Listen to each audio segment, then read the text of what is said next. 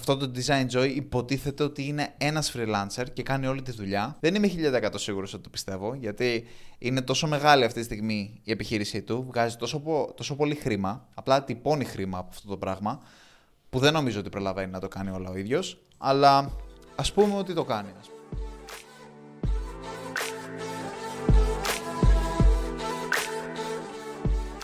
Τόσκα. Πορτάλιο.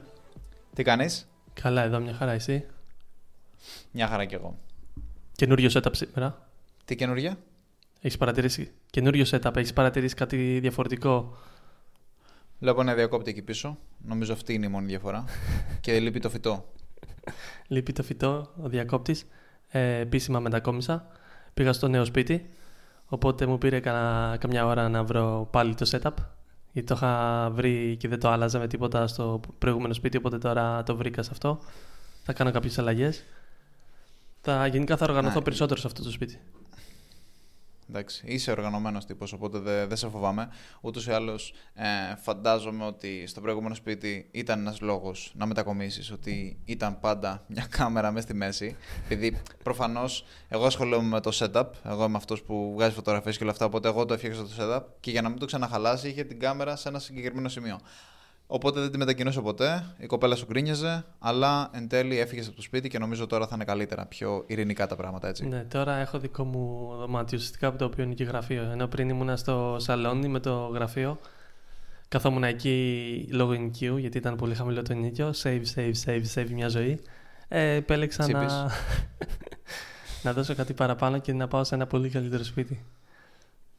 Μπράβο σου, εσύ. Συγχαρητήρια. Να φέρεις το φυτό για να ταιριάζει. Α, πολλοί που δεν το καταλαβαίνουν τώρα το κατάλαβαν, έχουμε απόσταση. Εγώ μένω Πάτρα, αυτός μένει Πειραιά, οπότε ε, γι' αυτό το συζητάμε αυτό, γιατί πολλές φορές με, με ρωτούσαν πούμε, που είναι το σκασί ή πηγαίνεις Αθήνα να, το, να κάνετε το, το podcast, όχι.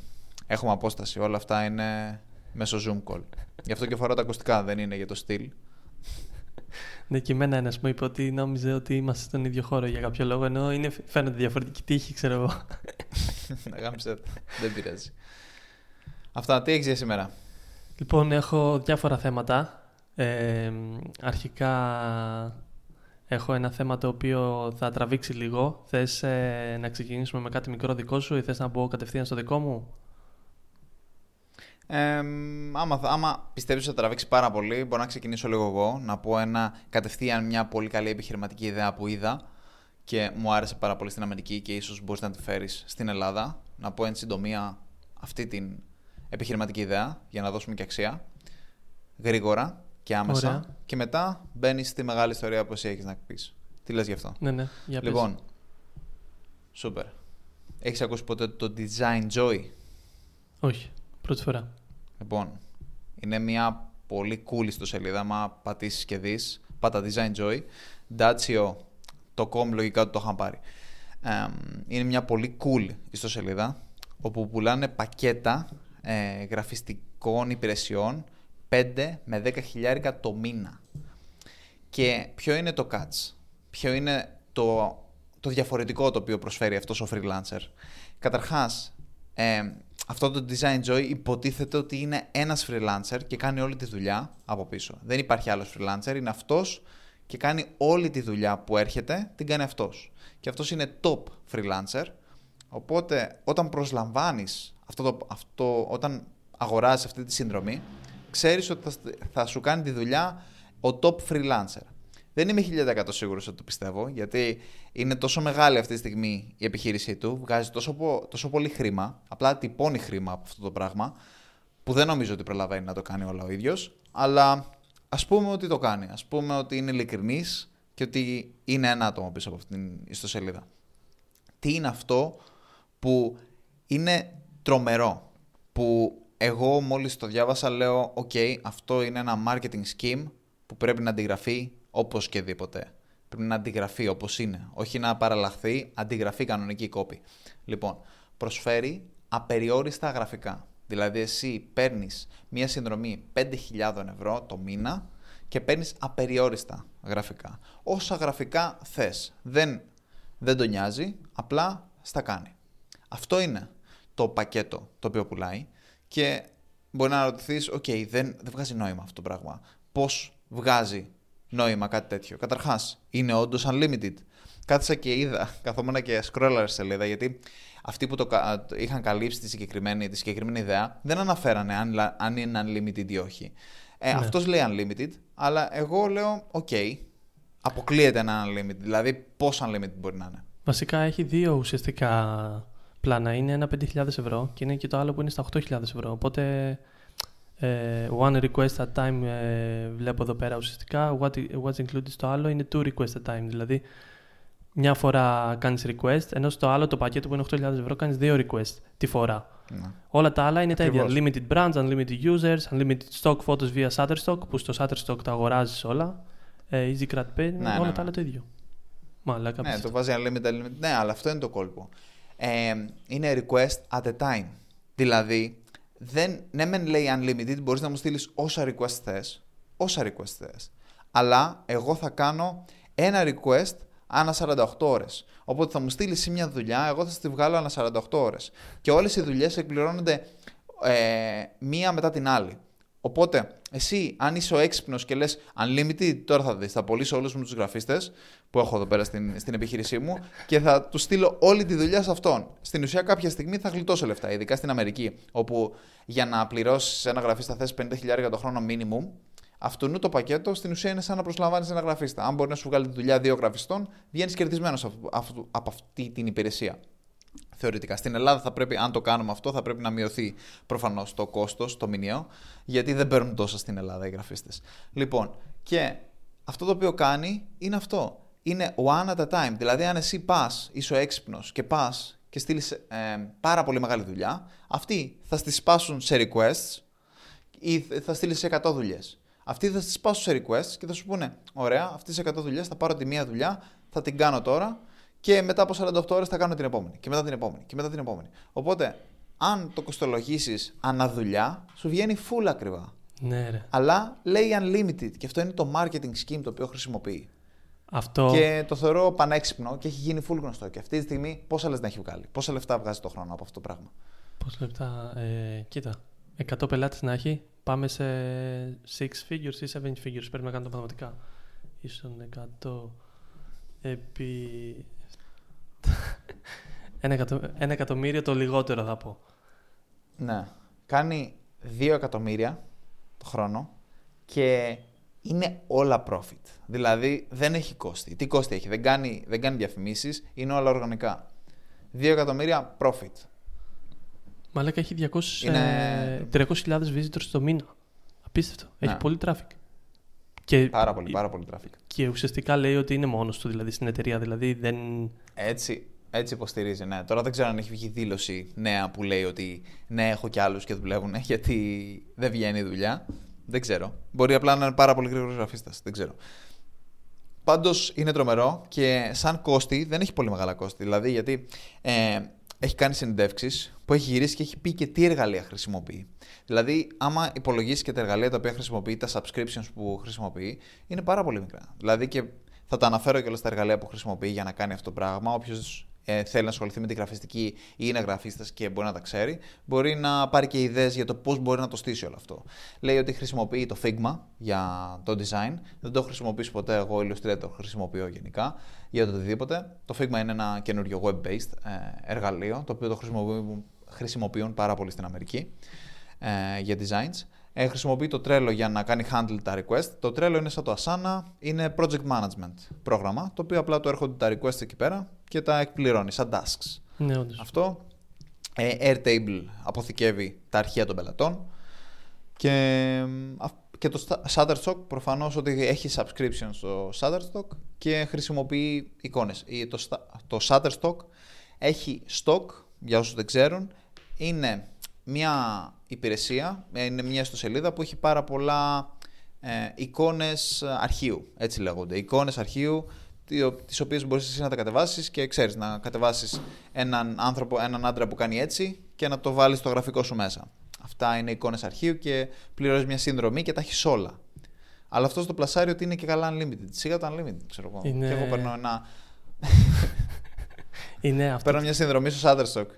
Αυτό το έχω ξαναδεί. Σου είχα στείλει πιο παλιά ουσιαστικά ένα άλλο ουσιαστικά design team που σου αναλαμβάνουν ουσιαστικά όλο το design με 450 δολάρια και σου λέει ουσιαστικά το offer που κάνουν είναι unlimited users, unlimited brands, αλλά τα request είναι συγκεκριμένα.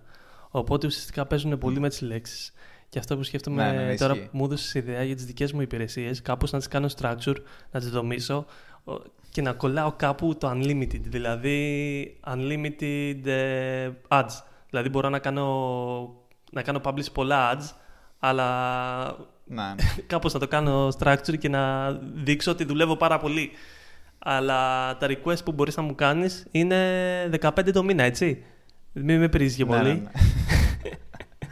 Ε, Είναι τρομερό. Ε, ξεκάθαρα μπορείς να το κάνεις αυτό το πράγμα και νομίζω ότι είναι πολύ καλή επιχειρηματική ιδέα. Δηλαδή, αυτό, αυτό το είδο το, το μοντέλο μπορείς να το χρησιμοποιήσεις και σε άλλα, ε, σε άλλα επιχειρηματικά μοντέλα, όπως για παράδειγμα το freelancing ε, σε διαφημίσεις, ε, digital marketing. Μπορείς να το χρησιμοποιήσεις full. Και αν και εγώ θεωρώ ότι αυτό που λες δηλαδή σαν ιδέα είναι γαμάτι. Πρώτα όμως πρέπει να κάνεις Grand Slam offer Ναι, αυτό το οποίο το ήθελα. έχουμε συζητήσει πάρα πολύ, το χορμόζει. Σου έχω στείλει και αναλυτική Grand Slam offer. Θα πρέπει να την έχεις ξεκινήσει ήδη. Σου, έχω- σου έχω στήσει όλο το funnel. Ναι, τι να πρωτοκάνω, ρε, είμαι μόνος. Αλλά αυτό το Grand Slam offer, έτσι όπως έχεις δομήσει εσύ, ουσιαστικά one time payment, ξέρω εγώ, και unlimited, ουσιαστικά να παίξεις με τις λέξεις unlimited, μου φαίνεται κάτι πολύ δυνατό. Ναι, ναι. Και Ακόμα στο πιο. κομμάτι της ε, νομίζω υπηρεσίας. ότι μπορείς να το. Ναι, είναι, γαμ- είναι γαμάτο βασικά. Και για, του, για αυτούς που δεν ξέρουν Grand Slam Offer τι εννοούμε, είναι, ε, υπάρχει ένα structure, υπάρχει μια δομή που μπορείς να φτιάξεις τις υπηρεσίες, να πακετάρεις τις υπηρεσίες σου έτσι ώστε να, ε, να το κάνεις πιο ε, ενδιαφέρον, πιο εύκολο στον πελάτη να πει ναι και να πάρει τις υπηρεσίες σου. Ε, και έχουμε δομήσει αυτό, μπορούμε να το συζητήσουμε και σε άλλο επεισόδιο. Να συζητήσουμε ακριβώς πώς μπορείς να δομήσεις ένα Grand Slam offer. Νομίζω ότι είναι, ότι είναι ένα πολύ καλό topic και μπορούμε να αναφέρουμε πολλά πράγματα. αλλά όντως. νομίζω η δική σου επιχειρηματική ιδέα να το στήσουμε με αυτό, με- δηλαδή να παντρέψουμε αυτά τα δύο επιχειρηματικά, ε, να επιτρέψουμε αυτά τα δύο πράγματα και να κάνουμε ένα super Grand Slam offer, ένα hyper Grand Slam offer, νομίζω είναι, είναι super ιδέα. Κάνουμε ένα διάλειμμα για να σας ενημερώσουμε ότι αυτό το podcast δεν είναι δωρεάν. Μπορεί να μπαίνετε στο Spotify, στο YouTube και να τα ακούτε αυτή τη στιγμή και να νομίζετε ότι είναι δωρεάν, αλλά δεν είναι δωρεάν. Έχει κόστος. Το κόστος είναι να γίνετε συνδρομητές στο YouTube. Για να το κάνετε αυτό, αν είστε στο YouTube, πατάτε το άσπρο κουμπί που βρίσκεται κάτω δεξιά του βίντεο και γίνεστε συνδρομητές. Αν τα ακούτε από το Spotify, βγαίνετε από το Spotify, μπαίνετε στο YouTube, πατάτε Μιλάμε Biz ή Μιλάμε Επιχειρηματικά και γίνεστε συνδρομητές και εκεί. Ευχαριστούμε πολύ που μας ξεγρώσατε. Συνεχίζουμε. Αλλά αυτό ουσιαστικά και για τους γραφίστε εκεί έξω. Δηλαδή αυτός είναι ένας graphic designer, μπορεί να είναι και web developer, δεν ξέρω. Ε, και ουσιαστικά το πήγε σε ένα επίπεδο παραπάνω. Το freelancing, που όλοι σαν freelancer ξεκινάνε, ε, συνεχίζει σαν freelancer γιατί ουσιαστικά ε, λέει ότι είναι μόνος του, το κάνει μόνος του αυτό το πράγμα. Μπορεί να έχει κάνει χάρη κάποιους Φιλιππινέζους που είναι ουσιαστικά πιο φθηνοί. Αυτό κάνουν συχνά οι Αμερικάνοι. Είναι σαν trend. Ε, προσλαμβάνουν ουσιαστικά Φιλιππινέζους που κάνουν πολύ καλές δουλειές ή Ινδούς, είτε ε, γραφίστες όπου εκεί τα 5 ευρώ την ώρα είναι τα αντίστοιχα 30 στην Ευρώπη, τα αντίστοιχα 80 στην Αμερική, ξέρω εγώ. Ε, και έφτιαξε ένα site και σου λέει πάρε unlimited υπηρεσίες. Και επιλέγει δηλαδή πόσους πελάτες θα έχει. Και βγάζει 2 εκατομμύρια το χρόνο. Δεν είναι απίστευτο, ρε φίλε. Είναι απίστευτο. Είναι, τρο... Δηλαδή... είναι τρομερό και, υπο... Ναι, πες. είναι τρομερό και εντωμεταξύ εμ, αν ισχύει ότι είναι μόνος του, δεν έχει καν να μανατζάρει άτομα, φαντάσου πόσο efficient και πόσο, πόσο αποδοτική είναι όλη του η παραγωγή, πόσο ε, εύκολο είναι να το τρέξεις όλο αυτό όταν δεν έχεις άτομα. Όταν προσλαμβάνεις άτομο για να κάνεις οτιδήποτε, απλά γίνεται περίπλοκη φάση. Πάντα. Πάντως, για αυτό που είπε για τους Φιλιππινέζους, είναι Φιλιππινέ... Τέλος πάντων, υπάρχουν πάρα πολλοί που μπορείς να προσλάβεις και είναι ακόμα πιο φθηνοί ακόμα και από τους Έλληνες. Για να προσλάβει κάποιος, να το ξέρουμε, ε, μπορείς να μπεις στο Upwork, είναι μια πλατφόρμα Ή η στο οποία Fiverr. έχει διάφορους freelancers, ναι, ή στο Fiverr, που έχει διάφορους freelancers από όλες τις χώρες και μπορείς εσύ να επιλέξεις κάποιον ο οποίος και να έχει κάνει δουλειά, που, που εσύ θες, δηλαδή να είναι γραφίστας και να κάνεις συγκεκριμένα πράγματα ή να είναι προγραμματιστής και να ασχολείται με τη συγκεκριμένη γλώσσα προγραμματισμού την οποία έχεις ε, εσύ ανάγκη και τον προσλαμβάνεις με την ώρα. Και πολλές φορές οι ώρες που χρεώνουν αυτοί, δηλαδή ε, σε κάποιες χώρες όπως Ινδία, Πακιστάν, Φιλιππίνες είναι το ίδιο καλή με Αμερικάνους, με Ευρωπαίους, αλλά χρεώνουν πολύ λιγότερο. Οπότε μπαίνεις στο Upwork, πατάς για παράδειγμα digital marketing, βλέπεις Αντώνης Τόσκα, όχι, προσπερνάς και πηγαίνεις σε ένα Φιλιππινέζο. Γιατί και... ναι, όντως. ναι. Ε, και... Πλάκα κάνω, πλάκα κάνω. Άμα ψάχνετε digital marketing, θα πατήσετε κατευθείαν digital marketing και θα βγει ο Τόσκας και θα τον προσλάβετε κατευθείαν. θα τον προσλάβετε κατευθείαν από το Upwork. Είναι ο καλύτερος digital marketing που θα βρείτε στο Upwork μακράν. Και τώρα που λέμε για το Upwork, ε, Βασικά ήθελα να, πω, να αναφέρω δύο πράγματα. Επειδή ανέφερες το Figma ε, σαν νέο ουσιαστικά platform που χρησιμοποιούν για graphic design και ε, ήθελα να σε ρωτήσω, απλά το ξέχναγα συνέχεια, αν το χρησιμοποιείς εσύ. Και νομίζω είναι ένα tool το οποίο πολλοί χρησιμοποιούν αυ, αυ, τώρα τα τελευταία χρόνια και μπορείς να κάνεις πολλά πράγματα ε, μέσω του Figma. Δεν ξέρω, το έχεις ψάξει καθόλου; Πώς και δεν έχεις ασχοληθεί; Εγώ ε, θεώρησα ότι σίγουρα έχεις ασχοληθεί. Όχι, όχι. Δεν έχω ασχοληθεί. Δεν θεωρώ ότι χρειάζεται να μάθεις κάποιο άλλο γραφιστικό εργαλείο. Ε, εντάξει, αμέσω στο ξεκίνημα. Αμέσω στο ξεκίνημα νομίζω θα έχεις ασχοληθεί. Ναι. Απλά τώρα εντάξει, με πώς να ασχοληθείς. Ισχύει. Επίσης, τέλος πάντων, είναι διάφοροι λόγοι που χρησιμοποιούμε στη δουλειά το Illustrator. Πάρα πολλοί λόγοι. Ε, τώρα να μπούμε σε ένα web-based ε, εργαλείο δεν νομίζω ότι είναι απαραίτητο, δεν το έχω ψάξει φυσικά. Αλλά για κάποιον νέο γραφίστα, επειδή στο Upwork και σε, άμα θες να, να πιάσεις δουλειές εξωτερικού, έχω ακούσει ότι υπάρχει μεγάλη ζήτηση και πολλοί δουλεύουν σε Figma λόγω ότι είναι, μπορείς να δουλέψεις remote πολύ πιο εύκολα. Έχει πάρα πολλές ευκολίες επειδή είναι web-based. Δηλαδή, όταν λέμε web-based και το λέω και το ξαναλέω, εννοώ ότι ανοίγεις τον browser σου και κάνεις εκεί πέρα το editing. Δεν χρειάζεται να έχεις ένα πρόγραμμα στον υπολογιστή σου. Ναι. Αυτό με το Illustrator δεν γίνεται και αυτό βοηθάει πάρα πολύ άμα έχεις ε, ας πούμε startups πλέον που προσλαμβάνουν remote πάρα πολύ, δηλαδή δουλεύουν ε, ένα στο Τέξας, ένας άλλος είναι στο Λονδίνο, ε, πολύ πιο εύκολα αυτό το startup θα σε πάρει σαν freelancer να δουλέψεις πάνω στο Figma, γιατί πολύ απλά η, όλη τους η δουλειά είναι δομημένη γύρω από το Figma. Δεν μπορούν να δουλέψουν στο Illustrator. Και έτσι μπορείς να βγάλεις περισσότερα λεφτά.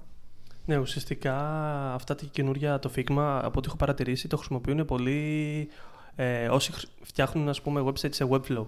Ε, είναι πολύ μόδα και πολύ μόδα. Είναι trend, είναι καινούργιες πλατφόρμες που ε, έχουν βγει και αυτό που λες για το Upwork άμα φτιάξεις ένα προφίλ το οποίο είναι εξειδικευμένο στο Figma θα δεις ότι αν πατήσεις Figma Designer στο Upwork θα δεις ε, ανθρώπους που έχουν βγάλει 50-100 χιλιάρικα ήδη.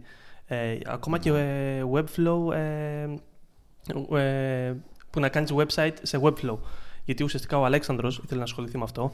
Ε, και έψαχνα μια περίοδο και είχα δει ακόμα και Έλληνες. Δηλαδή υπήρχε ένας Έλληνας ο οποίος είχε βγάλει ήδη 20.000 μόνο φτιάχνοντας Webflow. Και το καλό με αυτές τις πλατφόρμες, το Webflow έχει. Μπαίνεις, έχει μια, ένα section που μπορείς να μάθεις πώς να χτίζεις και να κάνεις. Προφανώς μαθαίνεις τα basic ε, πράγματα, δεν ξέρω, δεν το έχω ψάξει, αλλά σου δίνει τη δυνατότητα και σου δίνει και μια πιστοποίηση ότι είσαι ένας webflow ε, builder ουσιαστικά. Ακόμα και στο Figma, ε, πάτησα Figma και έχει ένα section που λέει Figma Learn.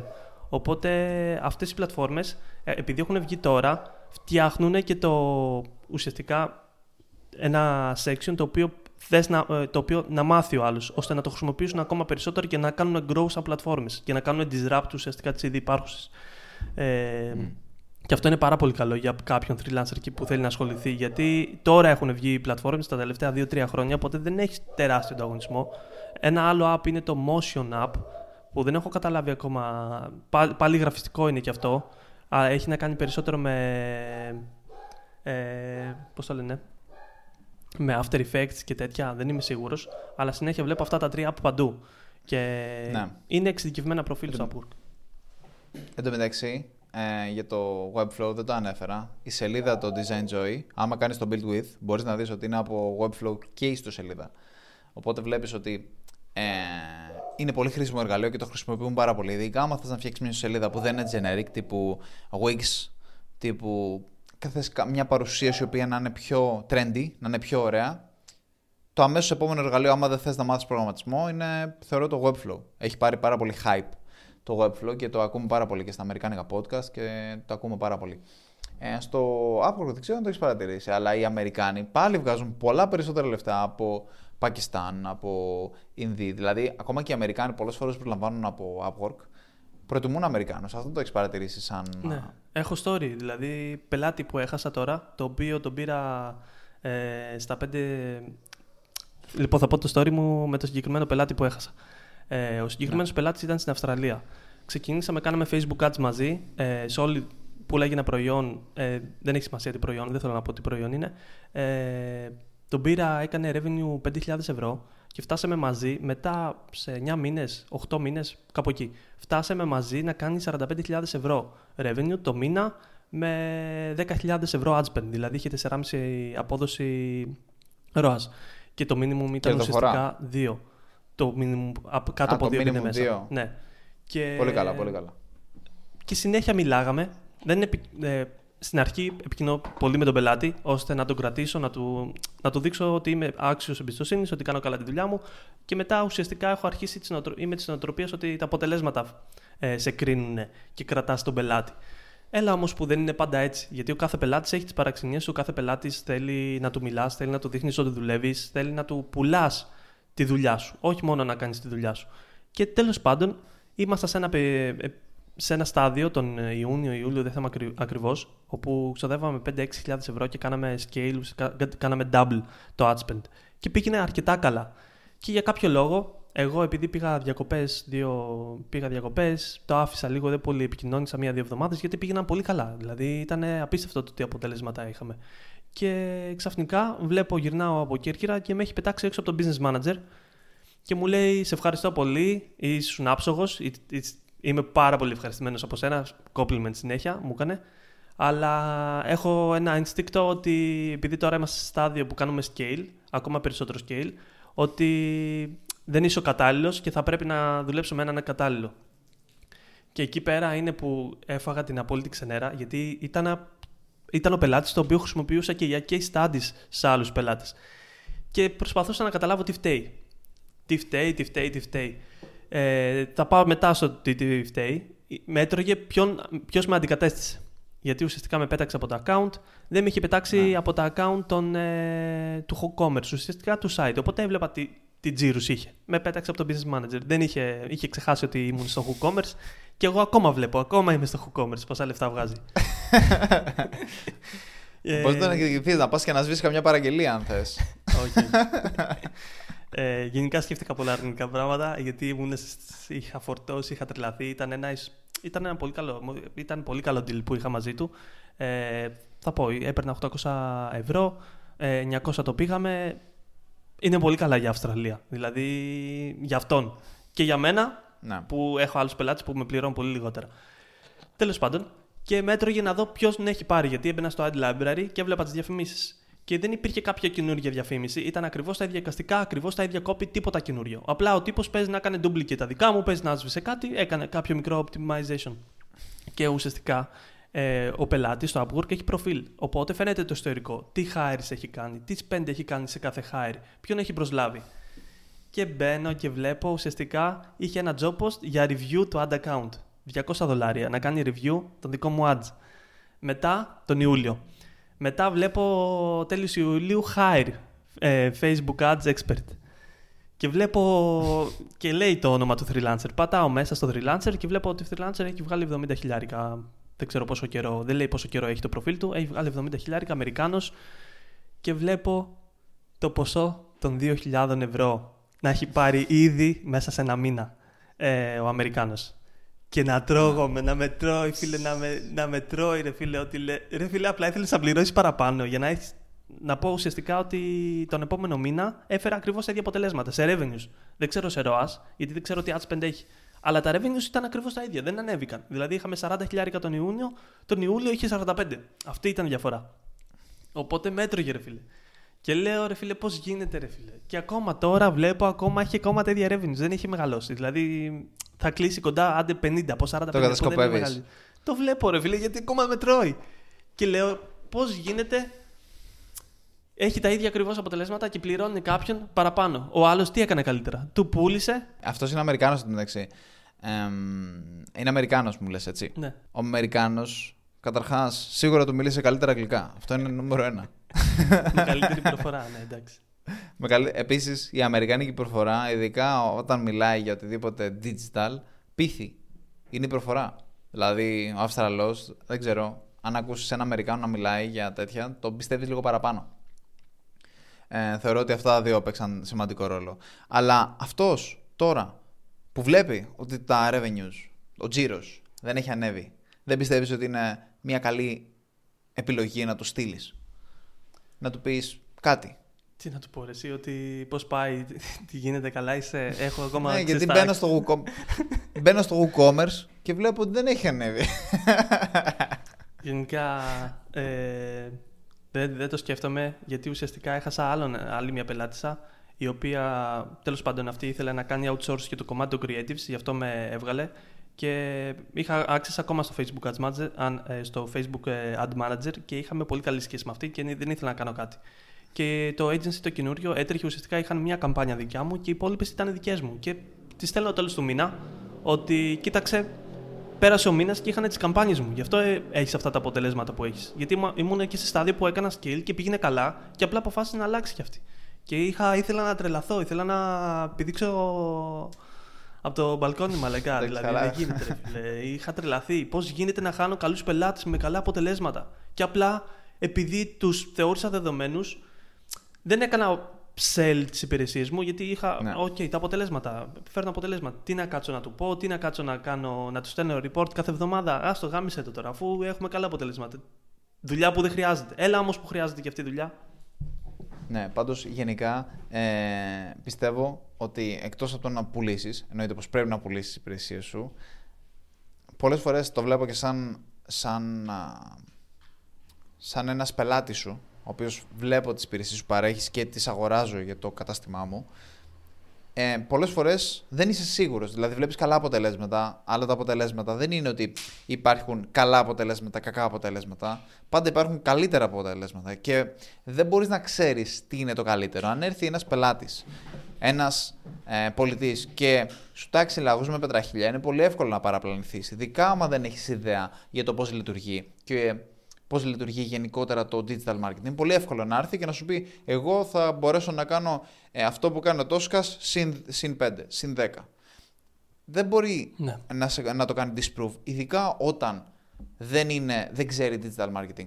Και αυτό είναι ο κύριος λόγος για τον οποίο κάνουν κύκλους οι πελάτες σε αυτό, το, σε αυτό το τομέα. Και είναι κάτι που θα πρέπει να αποδεχθείς, ότι όσο και να ασχολείσαι με κάποιο πελάτη, πάντα θα υπάρχει churn, σε όλες τις επιχειρήσεις πάντα υπάρχει churn, αλλά ειδικά στο digital marketing υπάρχει πάντα churn, δηλαδή υπάρχει πάντα ε, πελάτες που φεύγουν, που κάνουν κύκλο, γιατί πολύ απλά είναι πολύ εύκολο να του πουλήσεις ότι εγώ από εδώ θα σε πάω εδώ.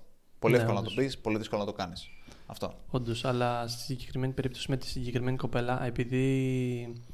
Γιατί είναι γυναίκα η συγκεκριμένη e-commerce, έχει ένα e-commerce το οποίο είναι στην Αμερική και πουλάει πάρα πολύ. Ε, αυτό που ήθελα να πω είναι ότι πρέπει να πουλάς αυτό που κάνεις.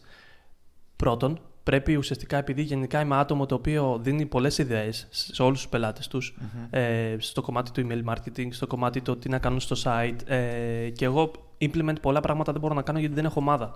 Δηλαδή είμαι μόνος μου και είμαι στο, στα Facebook ads. Και συγκεκριμένη μου είπε ότι ήθελε κάποιον να αναλάβει το κομμάτι του creatives. Και μου λέει, και της λέω, μπορούσα να το κάνω και εγώ. Το κάνω ήδη για κάποιον πελάτη. Που όντως το κάνω για έναν πελάτη, νέο πελάτη τώρα. Ε, και μου λέει: Δεν το ήξερα. Εσύ έπρεπε να μου το πεις, έπρεπε να μου το αναφέρεις. Οπότε ουσιαστικά εγώ, επειδή το ήμασταν στον αυτόματο, είχε μπει το κομμάτι στον αυτόματο, δεν έκανα. Γιατί πόσο να μιλήσω για νέες ιδέες, πόσο να προτείνω νέα πράγματα, σε, κάποιο, σε ένα σημείο πας στον αυτόματο. Και ειδικά όταν προτείνω ιδέες πάνω στο creative και πρέπει να τα αναλάβει αυτή και να τα κάνει αυτή. Ωραίες ιδέες, αλλά ποιος θα τις κάνει implement, καταλαβέ. Και ήθελε κάποιος να, ναι, κάνει, ναι, να κάνει αυτό το πράγμα. Οπότε εγώ έχασα την ευκαιρία, ας πούμε, ε, από τη στιγμή που έβλεπα ότι αυτή δεν έκανε εφαρμογή αυτά που έλεγα, να της πω: Κοίταξε, Μπράντι, Μπράντι λέγανε, ε, δεν τα κάνεις εσύ. Εγώ μπορώ να σου προσφέρω αυτά και να, κάνω, να πετύχω ένα καλύτερο deal. Και δεν το έκανα με αυτούς τους συγκεκριμένους δύο πελάτες. Και είναι κάτι που έμαθα, ας πούμε, ε, και να κάνω value, γιατί ουσιαστικά ανεβάζαμε budget και εγώ δεν ανέβαζα, γιατί πολλοί χρεώνουν με το τι ad διαχειρίζεσαι. Εγώ έκανα double το ad και έλεγα αφού πάει καλά τώρα, άστο μην το πω για παραπάνω, γιατί μπορεί να θέλει να ψάξει κανέναν άλλο Φιλιππινέζο και θα με αντικαταστήσει. Έλα όμως που δεν είναι ναι, έτσι. Ναι, ναι. Πρέπει να κάνεις value το τι προσφέρεις και τι στη κατάλληλη χρονική στιγμή και να πιστεύεις αυτό που προσφέρεις, γιατί όντως φέρνω καλά αποτελέσματα, όντως μπορεί να πετύχω παραπάνω πράγματα και να απλά θέλω λίγο παραπάνω αυτοπεποίθηση. Αυτό που μου λείπει, ας πούμε, σαν freelancer που είμαι αυτή τη στιγμή. Και οι συγκεκριμένοι πελάτε η αλήθεια είναι ότι ξεκίνησαν με freelancers και ήθελαν να. Ε, ο ένας συνέχισε με άλλον freelancer, οι άλλοι ήθελαν να δοκιμάσει agency.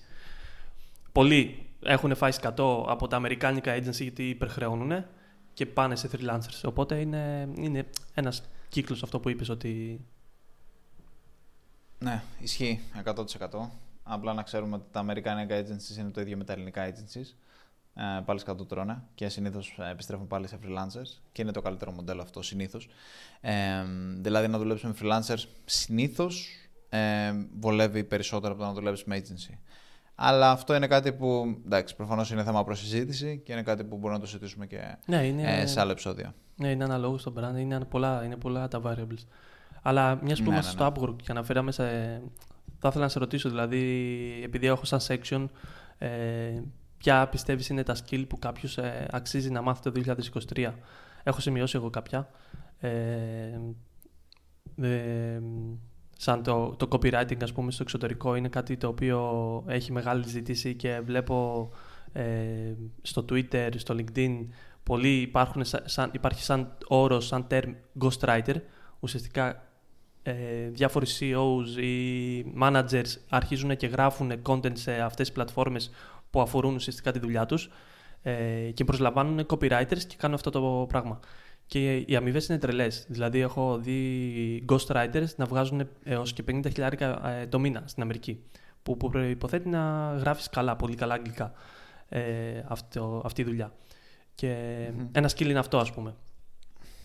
Έχεις κάποιο skill. Ε, το ghostwriter, όταν λες όταν λες ghostwriter εννοείς και για βιβλία και για, ε, ας πούμε, για e-books και τέτοια πράγματα ή μόνο για. Πού το έχεις ακούσει αυτό; Συγκεκριμένα ε, αυτό στο Twitter και στο LinkedIn έχω δει κάποιους ναι, ναι, ναι. ghostwriters που έχουν πάει επειδή πλέον πουλάνε και κάνουν και courses πώς να μάθεις ghostwriting για να βρεις και εσύ πελάτες. Πώς είναι αντίστοιχα το SMMA για τα marketing agency. Πλέον βλέπω πάρα πολύ αυτό για το ghostwriting που αφορά κυρίως ε, Twitter, LinkedIn και κάποιοι λένε και για email marketing ουσιαστικά να κάνεις. Που δεν είναι ghostwriting, είναι email marketing για brands. Στο... Να. Το ghostwriting εντωμεταξύ, σαν κά, κάποιο άλλο τομείς που μπορείς να χρησιμοποιήσεις όντως skills ghostwriting είναι να γράψεις βιβλίο κάποιο αλλού. Και αυτό υπάρχει. Δηλαδή, ο όρος ghostwriting ήταν, είχε ξεκινήσει από το να γράφεις βιβλία ε, για άλλους. Δηλαδή, εσύ παρουσιάζεσαι σαν ο αυτός που έχει γράψει το βιβλίο, σαν ο συγγραφέας του το βιβλίο, αλλά τελικά από πίσω υπάρχει ένας ghost, ένας ε, συγγραφέας φάντασμα. Αυτή είναι η ονομασία Ghostwriter και που έχει γράψει το βιβλίο. Και επίσης τραγούδια εννοείται. Δηλαδή ναι. είχε βγει πολύ beef τέλος πάντων, ειδικά οι rappers, επειδή οι rappers έχουν την, την τάση να γράφουν οι ίδιοι τα ίδια τους τραγούδια και να περηφανεύονται γι' αυτό. Άμα είσαι rapper και σου γράφει άλλο τα τραγούδια, υποτίθεται ότι είναι υποτιμητικό, ας πούμε. Και υπάρχει και αυτό εκεί πέρα ο όρος ghostwriter, ακόμα και σε, σε αυτόν τον κύκλο. Ε, γενικά, ε, γι' αυτό το ghostwriter θεωρώ ότι είναι το ghostwriting, δηλαδή το να γράφεις, το copywriting γενικότερα σαν, σαν skill θεωρώ ότι είναι πάρα πολύ, ε, έχει πάρα πολύ μεγάλη αξία και θεωρώ ότι είναι από τα πολύ σημαντικά skills που θα πρέπει να μάθεις. Ε, αλλά εσύ, τι άλλο έχεις; Ένα άλλο ουσιαστικά κάτι το οποίο είναι saturated στο εξωτερικό και στο Upwork είναι το social media management. Πλέον ο καθένας κάνει social media management σε διάφορα brands. Δηλαδή, τι είναι το social media management, ε, αναλαμβάνεις ε, μια Facebook σελίδα και κάνεις schedule post κάθε μήνα.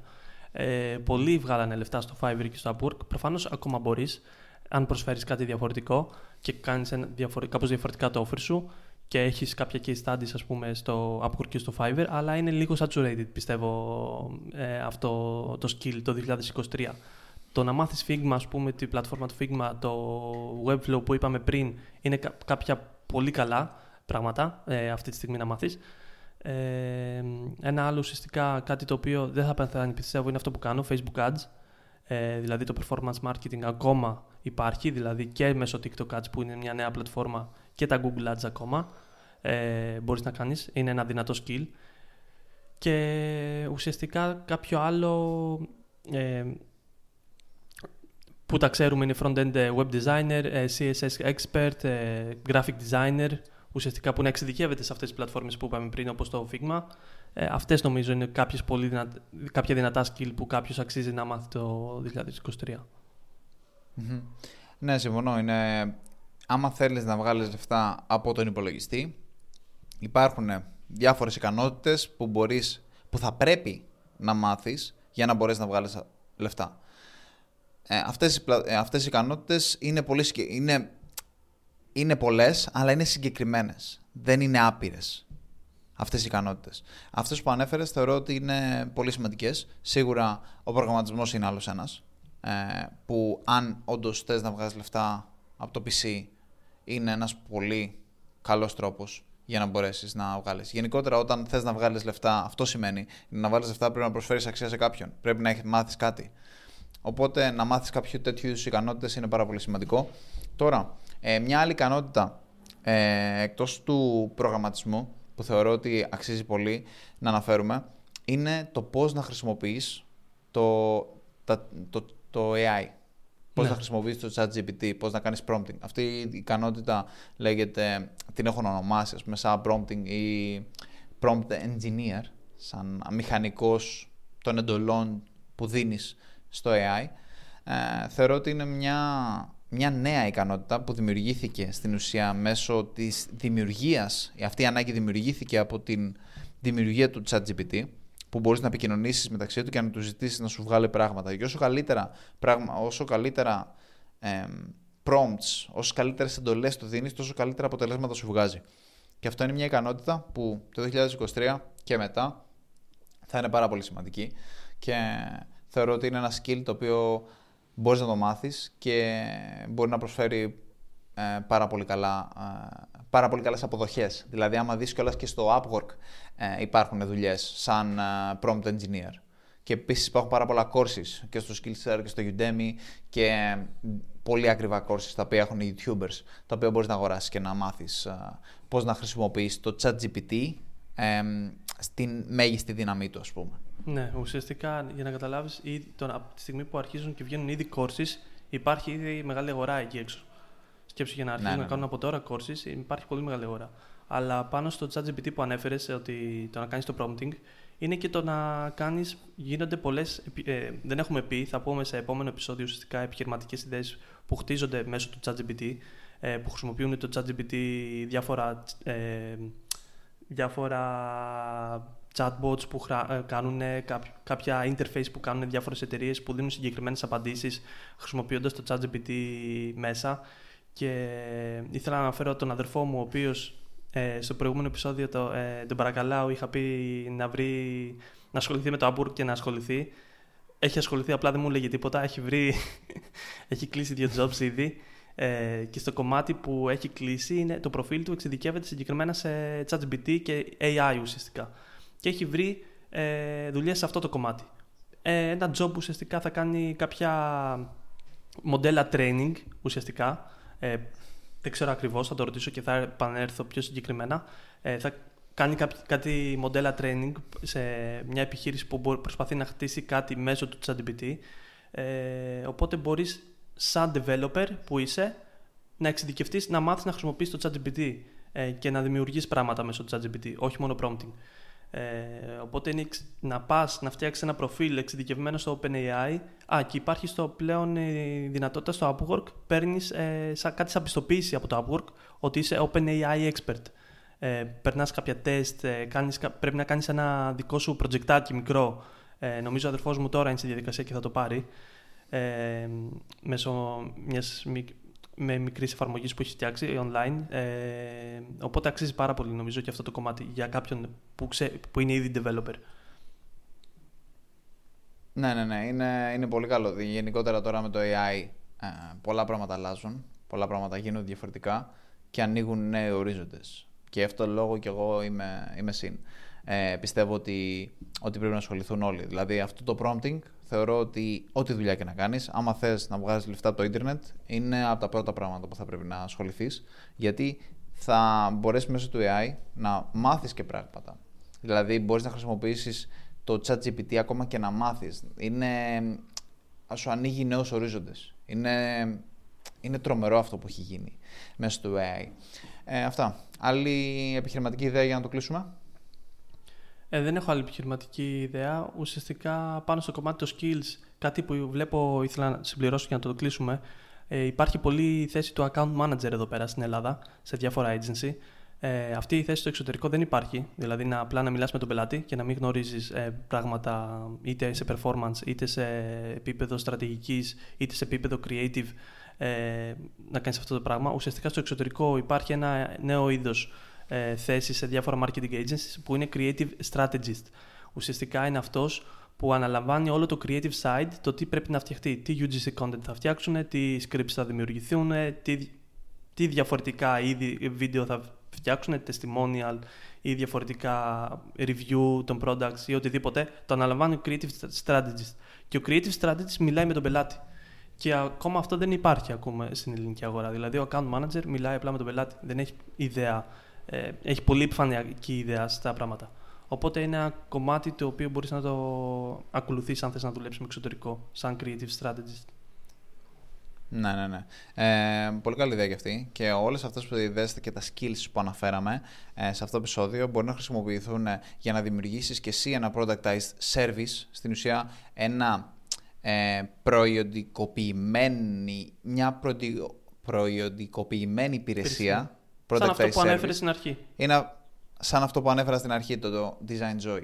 Κάτι τέτοιο μπορείς να το δημιουργήσεις και εσύ και είναι ο πιο εύκολος. Δηλαδή, αν μπορούσες να μου πεις τώρα, δηλαδή οποιοδήποτε και αν ρωτήσει, ε, για, Γιάννη να κάνω dropshipping, να ξεκινήσω εμπόριο, να πουλήσω προϊόντα, θέλω σκέφτομαι να φτιάξω ένα brand με γελιά, σκέφτομαι να φτιάξω ένα brand που να με ιδιαίτερα ε, μπουκάλια, οτιδήποτε.